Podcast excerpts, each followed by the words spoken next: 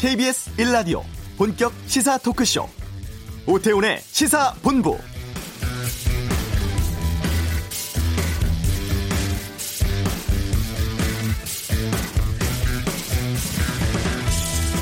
서울시가 조금 전 직원 인권 침해 진상 규명에 대한 입장 발표했습니다. 애초에는 고 박원순 전 서울시장의 극단적 선택으로 이어진 것으로 추정되는 전직 비서 성추행 의혹, 또 박 전 시장의 피소, 고소 사실 인지 관련한 정보 유출 의혹, 시청 차원의 과거 조사 경위에 대한 서울시 입장과 해명 나오지 않을까 예상했습니다만 오늘 발표는 민간 합동 조사단 구성에 집중했습니다. 여성단체, 인권 전문가, 법률 전문가 등 외부 전문가가 참여하는 민관 합동 조사단 구성에서 공정성, 객관성 담보하고 철저한 진상 규명에 나서겠다고 밝혔고 또 피해를 호소한 직원의 고통과 아픔에 공감하면서 가능한 모든 조치 통해서 직원과 함께하겠다고 했는데요. 아직 논란도 많고 그렇기 때문에 밝혀져야 할 부분도 꽤 있습니다. 오태훈의 시사본부 잠시 후 이슈에서 전문가 통해서 반복되는 권력형 성범죄 문제 짚어보고 2부 아는 경찰에서 고 박원순 시장 성추행 의혹 관련한 진상 규명에 대해 살펴보겠습니다. 이재명 경기도지사의 공정 공직선거법 판결이 오후에 있습니다. 오늘 그냥 갈 수 없잖아 코너에서 다루고요.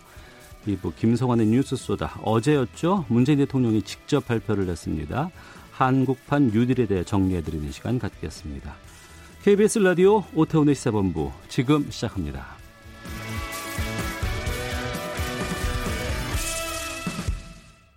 네. 조금 전 11시에 서울시의 진상규명 관련한 브리핑 있었습니다. 지자체장의 권력 형 성 범죄가 반복되는 것. 어, 여러 가지가 좀 겹치는 부분들이 꽤 있습니다. 어, 2년 전에 안희정 성폭력 사건 공동대책위에서 활동하셨던 어, 전국 성폭력 상담소 협의회 대표 지내셨습니다. 배복주 정의당 여선 본부장 모시고 말씀 좀 짚어보도록 하겠습니다. 어서 오세요. 네, 안녕하세요. 예, 오늘은 제가 어, 두 측면에서 말씀을 좀 나누겠습니다. 우선 여성 문제 전문가로서 뒤에 가서는 또 정의당에 계시기 때문에 정의당의 입장도 좀 들어보는 시간 갖도록 하겠습니다.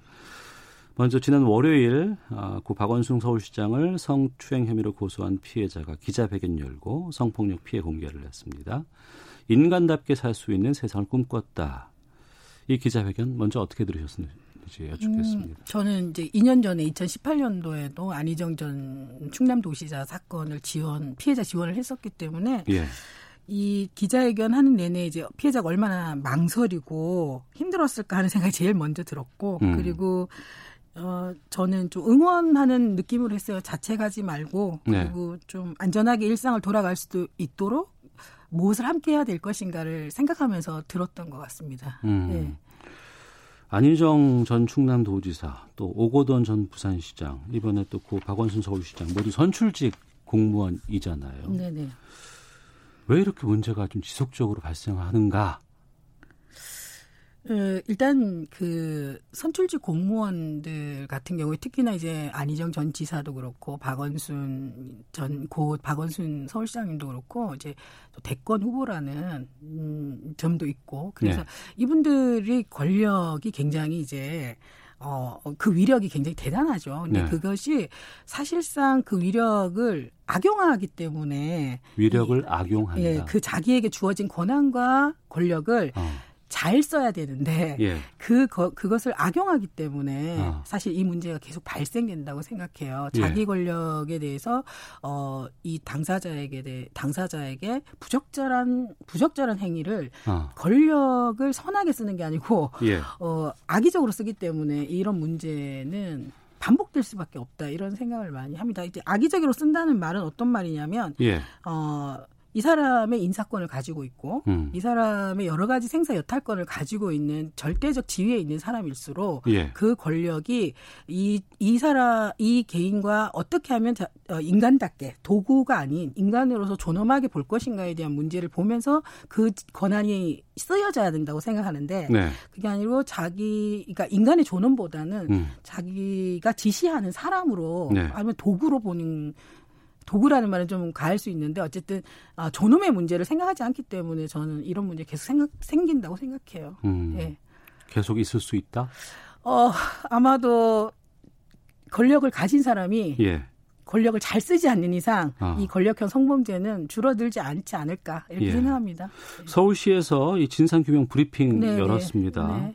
이 내용은 어떻게 들으셨어요? 어, 예, 아, 오전에 이제 저도 입장을 내긴 했는데, 예. 뭐, 당연히 저는 음. 이 이 부분에 대해서 서울시가 중요한 기관이라고 생각합니다. 예. 그 기관에 대해서는 어 여러 가지 의혹들에 음. 대해서 철저하게 진상 규명해야 된다고 생각하고 예. 어 그래도 다행히 외부 기관 외부의 전문가를 혹은 단체 분들을 모시고 한다고 하니 음. 그나마 다행이라고 생각하고 다만 이 서울시 자체적으로 진상 규명하는 것도 필요하지만 네. 어 국가인권위원회 직권 조사라든지 음. 뭐 이런 경찰 조사라든지 이런 것들도 외부 기관의 이제 진상 규명도 동시에 이루어져야지만이 네. 조금 더 투명하게 결과가 나오지 않을까 이렇게 생각합니다. 네.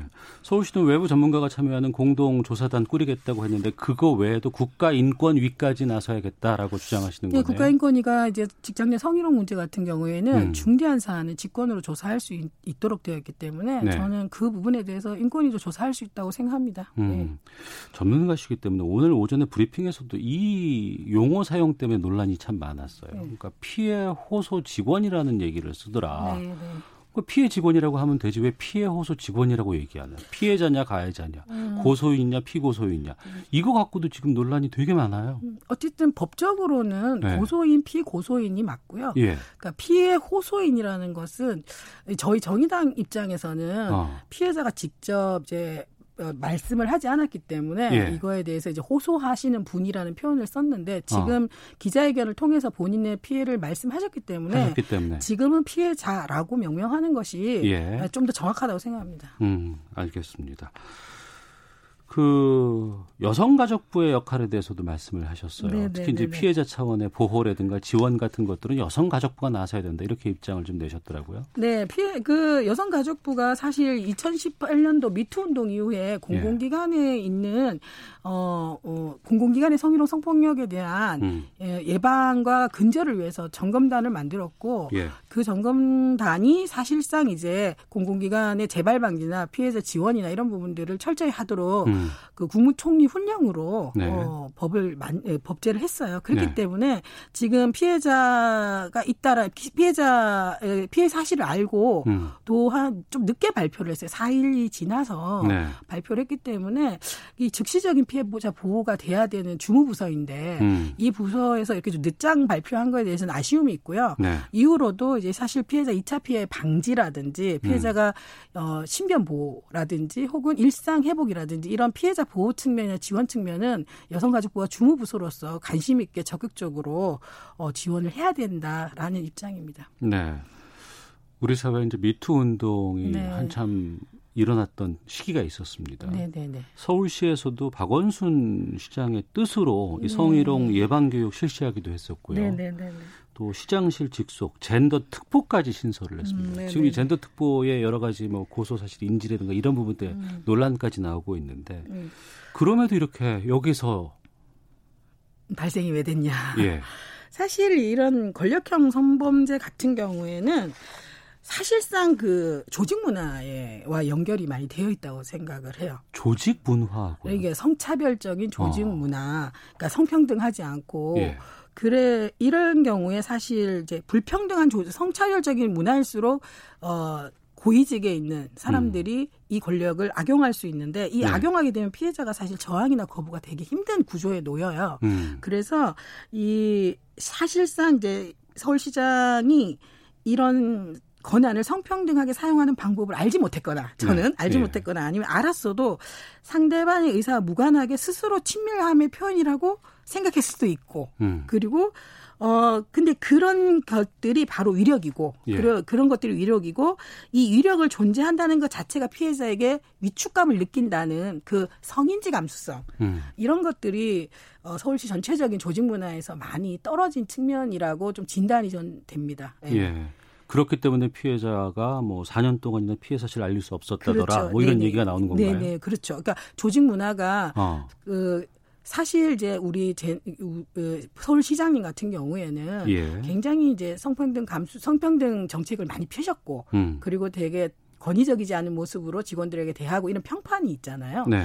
이런 평판이 사실 피해자가 아 나는 이런 일을 당했다라고 했을 때 피해자의 그런 도움 요청이 음. 굉장히 사소하게 여겨지고 그 평판이 더 중요한 상황이 되고 피해자의 도움 호소는 사소하게 되면서 네. 사실상 이렇게 어, 이 사건이 어 서울시 안에서 중요하게 다루지 못하게 되는 거다. 음. 그건 성인지 감수성의 부재가 서울시 전반적인 조직 문화에 예, 깔려 있다. 이렇게 저는 생각합니다. 그러니까 네. 그거를 위해서라도 해결하기 위해서라도 음. 시장실 직속에 젠더 특보까지 둔 것 아니겠습니까? 그게 아쉬움이 저는 그래서 의아한 부분이 있어요. 어느 지자체보다 예. 이 젠더 문제에 대해서 적극적이셨거든요. 어. 근데 이제 그게 왜 이렇게 어 제대로 안 예. 됐는지에 대해서는 저는 음. 그 서울시 내에 이런 뭐랄까 이런 얘기들이 오히려 서울시장님에게 더 정확하게 얘기하고 더 교육을 철저히 받고 더 이런 부분에 대해서 정책에 반영하는 것뿐 아니라 네. 본인의 네. 어. 본인의 삶에도 적극적으로 반영이 됐어야 되지 않나 예. 이렇게 생각을 합니다. 어. 네. 박 시장 쪽에 어떤 한 공간이라든가 한 문제를 같이 해결했고 몸담았던 사람들은 이번 그 음. 연결식에 되게 힘들어하신 분들도 계셨고 네네네. 네, 네. 또 어떻게 이런 일들이 일어날 수 있을까라고 음. 분노하시는 분들 상당히 네, 많이 네, 있습니다. 네, 지금 공소권 없음 때문에 이 사건이 종결됐다 이렇게 음. 얘기를 하고 있는데 그럼에도 양쪽이나 모두 다 밝혀야 된다라는 주장들은 계속 나오고 있어요. 음. 뭐 시점은 다르다고 하더라도 시각은 다르다고 하더라도 어떤 조사까지 어떻게 하는 게 완벽하게 이 문제를 해결할 수 있다고 보세요? 저는 일단 경찰은 경찰은 어찌 참고인 조사까지 했다고 발표가 예. 되기 때문에 저는 이제 피이 사실 자체를 공포하는 거는 법적으로 좀 검토해봐야 될 부분이라고 생각을 하고 음. 그거는 근데 이제 다만 경찰이 이이 사건을 접수받고 네. 이제 조사를 했기 때문에 그것에 대한 경찰의 입장 정도는 밝혀야 된다고 생각을 하고요. 경찰의 입장. 예, 경찰은 이걸 어떻게 보고 있는지 입장을 좀 밝혀야 된다고 생각을 하고 있고요. 예. 또 하나는 어쨌든 주요한 이거는 사실 어떻게 이 사실이 음. 어 피해 기자회견을 보면 5월 12일 날 처음으로 피해자가 변호사를 만나고 5월 26일, 27일 날 면담을 하고 7월 8일 날 고소를 하는 그 경위가 이제 기자회견에서 나왔는데요. 네. 그렇다면 사실상 피해자는 아주 긴 시간 동안 이 부분에 대해서 얘기를 준비하고 있었던 거잖아요. 음. 그렇다면 저는 이 피해자가 그 그 그간에 서울시 네. 서울시나 이런 쪽에 도움을 요청했다는 말도 있기 때문에 음. 서울시가 이 사건을 언제 인지했고 네. 어떻게 알았고 음. 어떻게 보고가 됐고 네. 이런 서울시 안에서의 이 프로세스 가 어떻게 됐는지가 밝혀져야지 어. 피해 그러니까 시장은 언제 알게 됐는지 뭐 이런 예. 등등을 다다 종합적으로 봤을 때 이 사실이 어 피, 서울시가 어떻게 처리했는지가 되게 음. 중요하다고 생각하고요. 네. 또 결정적으로는 고소 이후에 피해자의 고소 사실이 유포되기 시작했잖아요. 예. 경찰은 이 유포 과정에 대해서도 음. 분명히 어떤 서울시의 뭐 개입이 있었는지 어떤 식으로 유출됐는지도 사실 이 사건에 또 중요하게 밝혀져야 진상이고 그래서 결과적으로는 이 사건의 실체적 진실 이를서 성추행에 대한 실체적 진실은 밝히지 못하더라도 네. 이것이 왜 음. 이렇게 이제 피고인이 죽음으로써 답할 수밖에 없는 상황에 이렇게 됐는가? 네. 이 상황에 대한 실체적 진실, 과정에 대한 실체적 진실은 밝혀져야지만이 어, 시민들이 납득하지 않을까 이런 생각이 듭니다. 네. 서울시에서 꾸린다는 뭐 외부 전문가로 음. 통한 그 이제 조사단. 네. 앞서 말씀 주장 주장하셨던 국가인권위원회 조사 예. 그리고 경찰에서의 조사 예, 예. 다 믿을 수 있을까요?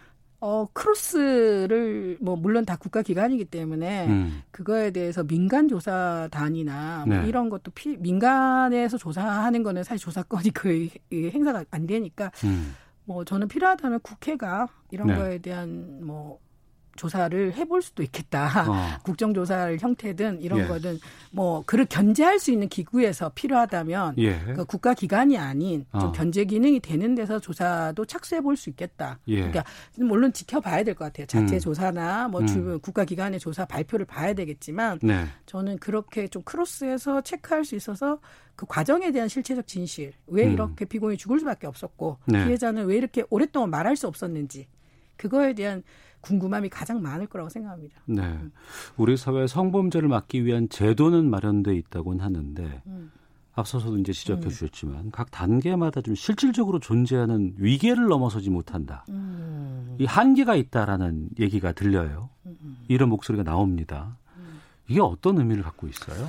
그거는 지금 미투 이후에도 이제 공공기관에서 어, 여성가족부가 범정부 기구를 만들어서 선고충 상담 창구라는 이제 이걸 모든 공공기관에 이제 권고를 했고 그래서 서울시도 분명히 있을 거예요. 네. 그것이 근데 이번 사건에서는 전혀 작동이 안 됐다라는 게 아쉬움인데요. 내부에서 이런 기구가 있고 음. 내부에서 이 이런 기구를 통해서 문제가 있을 때 즉시적으로 신고하고 조사하고 이런 해결 방안이 있음에도 불구하고 그걸 신뢰하지 못한다는 것은 네.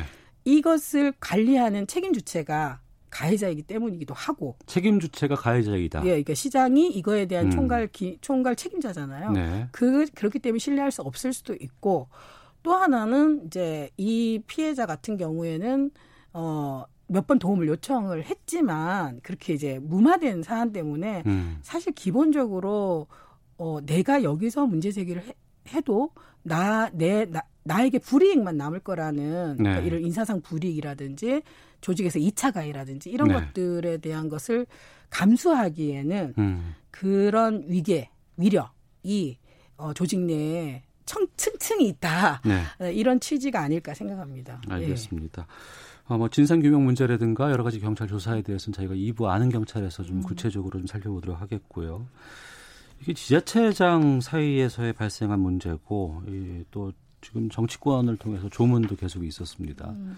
또 배복주 본부장께서 정의당에 계시기 때문에 정의당도 이번에 상당히 좀, 좀 논란도 좀 꽤 있었습니다. 조문을 둘러싼 정치권 공방은 어떻게 보셨어요? 음, 어, 저는 이제 조문은 어쨌든 고인과의 인연이라든지 네. 아니면 또 하나는 이제 개인의 양심의 자유에 따라서 음.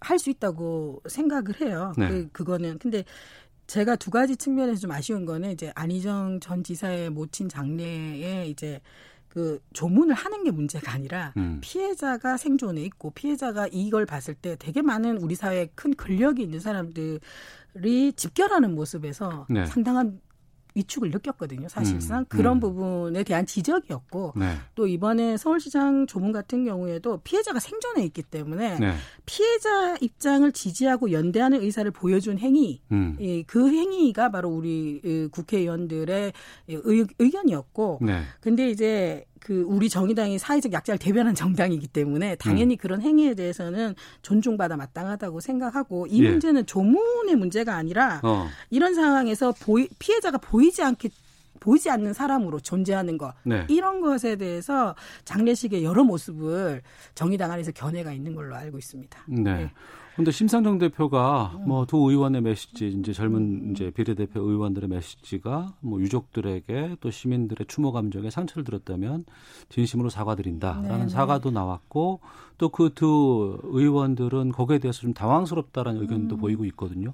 당내 의견은 어떻게 보세요? 음, 당내에 다양한 의견은 존재하고 있는데 예. 아마 이게 대표님의 취지는 음. 대표님의 취지는 좀 이게 뭐 메시지가 조금 간결하게 나가서 그런데요. 제가 좀 전달해 드리면 대표님의 메시지는 두 의원의 견해에 대해서는 충분히 존중하는 입장이고 네. 다만 이제 조문에 대해서 음. 이제 이런 메시지 관리라든지 우리 당내 소통에 좀 부족함이 있는 어, 정도로 네. 이제 의견을 표명하신 걸로 음. 어, 이해하시는 게 적절하지 않을까 생각합니다. 예. 전국 성폭력 상담소 협의회 대표도 지내셨습니다. 정의당에서 여성 본부장 맡고 계시는데 이 사건의 좀 진상 규명 위해서 어떤 역할도 하실 의향이 있으시죠? 네, 저희는 어쨌든 최선을 다해서 어. 피해자 권리 보장이나 진상 규명 예. 이런 것에 촉구를 하고요. 또 음. 우리가 할 수 있는 협력 사항이 있으면 협력을 할 거고 좀 구체적으로는 이런 성폭력 성희롱 피해자들이 겪는 2차 피해가 이번에 굉장히 심각한 문제로 드러났기 때문에 네. 이런 2차 피해를 방지하는 법안을 저희 당 음. 차원에서 추진할 수 있도록 하겠습니다. 알겠습니다. 어, 진상규명의 뭐 결과라든가 과정들이 좀 실체가 나오게 되면 네. 그때 또 다시 모셔서 좀 말씀 좀 듣도록 하겠습니다. 네, 감사합니다. 예. 응하신 걸로 알겠습니다. 예, 예, 알겠습니다. 감사합니다. 예, 배복주 정의당 여성본부장과 함께했습니다. 고맙습니다. 네, 감사합니다. 자, 이어서 이 시각 교통 상황 살펴보고 헤드라인 뉴스 듣고 오겠습니다. 교통정보센터 임초희 리포터입니다. 네, 이 시각 교통정보입니다. 사고를 비롯한 돌발 상황이 도로 위에 많습니다. 경부고속도로 서울 방향 금호분기점 부근 1차로에서 승용차 단독 사고가 나서 밀리고 있습니다. 이후 수월하다가 수도권인 기흥 부근부터 수원까지 차가 많고요. 서촌아들목 부근 2차로에도 사고가 있어서 양재부터 막히고 있습니다. 반대 부산 쪽은 한남에서 서초, 신갈 분기점부터 수원 쪽으로 각각 4, 5km 구간 정체인데요. 이후 오산 2차로에서는 고장난 차를 처리하고 있어서 부근이 혼잡합니다. 서해안고속도로 목포 쪽으로 용담터널 부근 1차로에서도 사고 처리를 하고 있습니다. 뒤로 1km 구간 여파받고 있고요. 이후에 화성역에서 부근에 2km 구간 더딘 흐름 보이다가 다시 당진 분기점에서 작업 때문에 제속도 못 내고 있습니다. 서울 양양고속도로는 양양 방향으로 서양양에서 정체가 심한데요. 전 시간에 사고가 있었고요. 작업 여파까지 겹쳐진 탓입니다. KBS 교통정보센터였습니다. 경찰이 사망한 고 박원순 서울시장의 전 비서실장을 창보의 신분으로 소환해 조사하고 있습니다. 경찰은 또 변사경위 조사를 위해 박 전 시장의 휴대전화 포렌식 분석과 함께 통화 내역도 조사하겠다고 밝혔습니다. 코로나19 신규 확진자가 어제 39명 발생했습니다. 28명이 해외 유입 사례로 분류됐고 지역 발생은 11명으로 수도권 9명, 광주와 대전에서 각각 1명이 확인됐습니다. 미국 제약사 모더나가 코로나19 백신 개발을 위한 초기 임상시험에서 실험 대상자 전원의 항체 형성에 성공했다고 밝혔습니다. 삼상 임상시험은 오는 27일 시작됩니다. 여야가 내일 21대 국회 개원식 개최 등 7월 임시국회 의사 일정에 합의했습니다. 국회 정상화는 법정 국회 개원일인 5월 30일 이후 45일 만입니다. 김용범 기획재정부 1차관이 한국판 뉴딜의 재현과 관련해 빠른 경제 회복을 통해 성장을 복원시키고 세수 기반을 확대하며 다시 그것이 투자의 마중물이 되는 구조를 갖춰가는 게 중요하다고 밝혔습니다. 지금까지 헤드라인 뉴스 정원 나였습니다.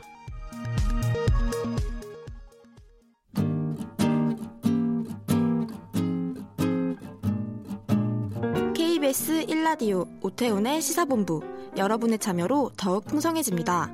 방송에 참여하고 싶으신 분은 문자 9730번으로 의견 보내주세요. 짧은 문자는 50원, 긴 문자는 100원의 정보 이용료가 붙습니다. 애플리케이션 콩과 마이케이는 무료고요. 시사본부는 팟캐스트와 콩, KBS 홈페이지를 통해 언제나 다시 들으실 수 있습니다. 많은 참여 부탁드려요. 네, 그냥 지나칠 수 없는 이슈들을 다뤄보는 시간입니다. 이종근의 그냥 갈 수 없잖아. 앞서 제가 오프닝에서 오늘 오후라고 얘기를 했는데 정정하겠습니다. 이재명 경기도지사가 지사직을 계속 유지할 수 있느냐 그 여부를 결정하는 대법원 판결이 내일 나옵니다. 하루 앞으로 다가왔습니다. 오늘 그냥 갈 수 없잖아에서 이재명 지사 공직선거법 판결 전 세계가 주목 이런 주제로 이종근 시사평론가와 함께하겠습니다. 어서 오세요. 네, 안녕하십니까? 전 세계가 주목할 정도는 아니지 않나요?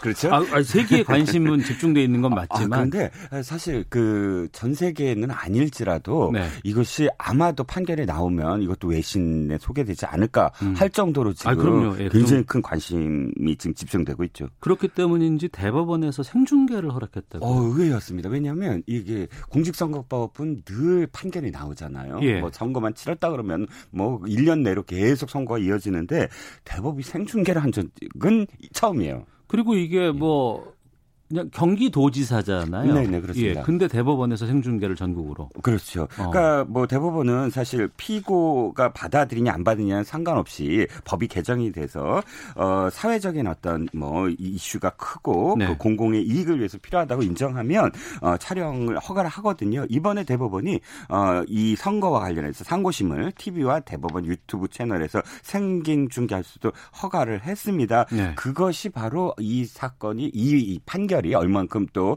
이목이 집중된 사건이냐를 음. 알 수가 있는 것 같고요. 왜 대법원 선고가 뭐 이렇게 촬영이 허가된 건 지난해 8월 29일 박근혜 전 대통령 국정농단 예, 사건 예. 기억하시죠? 그래서 어, 주심 어, 어, 대법원 어, 그, 원, 그 판, 판사가 이제 이 쭉 판결문을 낭송하는 걸 한 1시간 정도 낭송을 하면 그 맨 끝에 결정 그렇죠. 사안이 네. 있어서 끝까지 지켜봐야 중간 중간에 이건 무죄다, 이건 유죄다, 그럼 거기에 따라서 뭐 환호가 달라지고 막 그랬었어요. 그런데 이제 마지막을 들어보면 어, 네. 전혀 중간에 어떤 상황이랑 좀 다르게 될 수도 있어서 끝까지 이건 지켜보셔야 될 것 같습니다. 예, 시간이 좀 됐기 때문에 이재명 지사가 어떤 혐의로 재판 중이었는지를 좀 정리해 주시죠. 어, 네, 뭐 두 가지 혐의입니다. 직권남용 권리행사 방해 혐의와 그다음에 공직선거법 위반.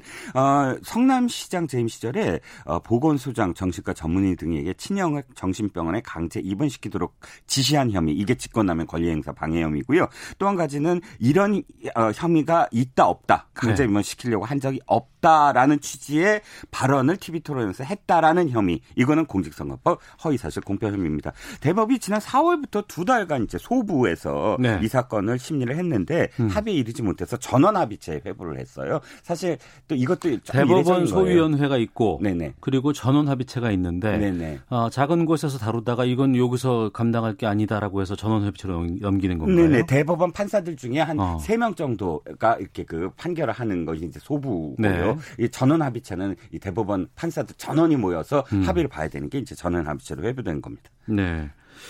1심과 2심에서 지금 어떻게 판결이 나왔어요? 아, 이게 왜 관심 있냐면 예. 엇갈린 판결이 나왔어요. 1심에서는 어, 둘다 무죄로 봤습니다. 음, 아까 그러니까 직권남용 관리행사 방해와 그 공직선거 둘다 무죄로 봤는데 예. 2심에서는 직권남용 관리행사 방해는 무죄로 봤는데 예. 공직선거법을 어, 유죄로 보고 어. 또 당선 무효형인 300만 원을 선고한 거예요. 그 공직선거법상 허위사실 공표가 TV 토론에서 한 발언 때문이라는 거죠? 네, 그렇습니다. 그 상대 후보가 예. 이게 이 사실이 있느냐라고 했을 때 어, 사실 좀 애매하긴 하지만 어. 없다는 취지의 뉘앙스의 표현을 한 거예요. 아, 없다고 한 게 아니고 없다는 취지의 뉘앙스로 발언을 했다. 네, 그거를 이재명 지사는 뭐라고 얘기했냐면 예. 그러니까 짧은 뭐 예를 들어 30초면 30초의 답변을 해야 되는데 네. 그 답변을 정확하게 하려면 굉장히 길어진다. 어. 그럼 나, 나는 말을 끝내지도 못하는 상태에서 마이크가 꺼지지 않겠느냐. 예, 예. 그러니까 예. 지금 아예 없다라고 표현한 게 아니라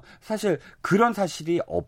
그, 그, 그, 실질적으로는 없다는 취지이지만, 음. 어, 그걸 제대로 설명할 수 없었던 건 시간 때문이었다. 이렇게 이야기를 한 게 바로 그 때문이거든요. 네. 저도 시사 프로그램 진행하면서 뭐, 이제 방송 시간이 있기 때문에 네. 뭐 이종근 평론가께 30초 남았을 때 30초 남았습니다. 마무리해 주세요라고 얘기를 하면 말하다 보면 또 길어지시잖아요. 아 저는 늘 만연체입니다.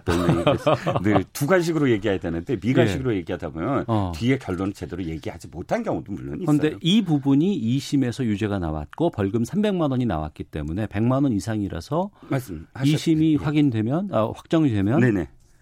어. 확정이 되면 이제 5년간 피선거권이 박탈되면 물론 예. 어, 내년 4월에 저 선거에 그 재보궐에 경기도도 경기도지사도 재보궐 선거를 치러야 되는 것이죠. 예.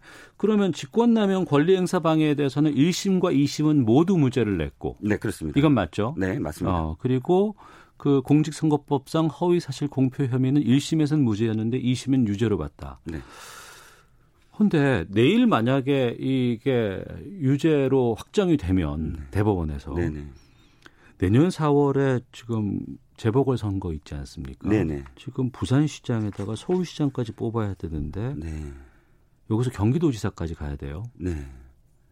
그러면 인구로 따지면 지금. 서울시 그렇죠. 인구의 경기도의 부산까지 그러면 어마어마한 일이 벌어지는 거 아닙니까? 그렇죠. 거의 2,500만 명 가까이 육박하게 되고 그러면 이제 인구 절반인 셈인데 정치권 파장은 내일 판결이 어떻게 되든 어마어마하게 판, 저 파장이 일어날 거예요. 일단 네. 어, 이세 가지로 바라볼 수가 있는데요. 첫 번째는 대통령 레임덕이 빨리 올 것이다. 어. 왜냐하면 예. 내년 내일 이제 그이 그 선거가 경기도까지 가게 되면 예. 지방 선거가 어마어마한 규모잖아요. 그렇죠. 그러면 당연히 어, 민주 그러니까 야당에서는 어, 정 그러니까 그 이번 선거를 어, 어 이, 이번 어, 그러니까 현 정부에 대한 심판론을 음. 부각시킬 겁니다. 예. 그리고 또 젠더 이슈가 들어가야고 뭐 음. 그런 그렇게 되니까요. 두 번째는 민주당이 고민을 할 수밖에 없죠.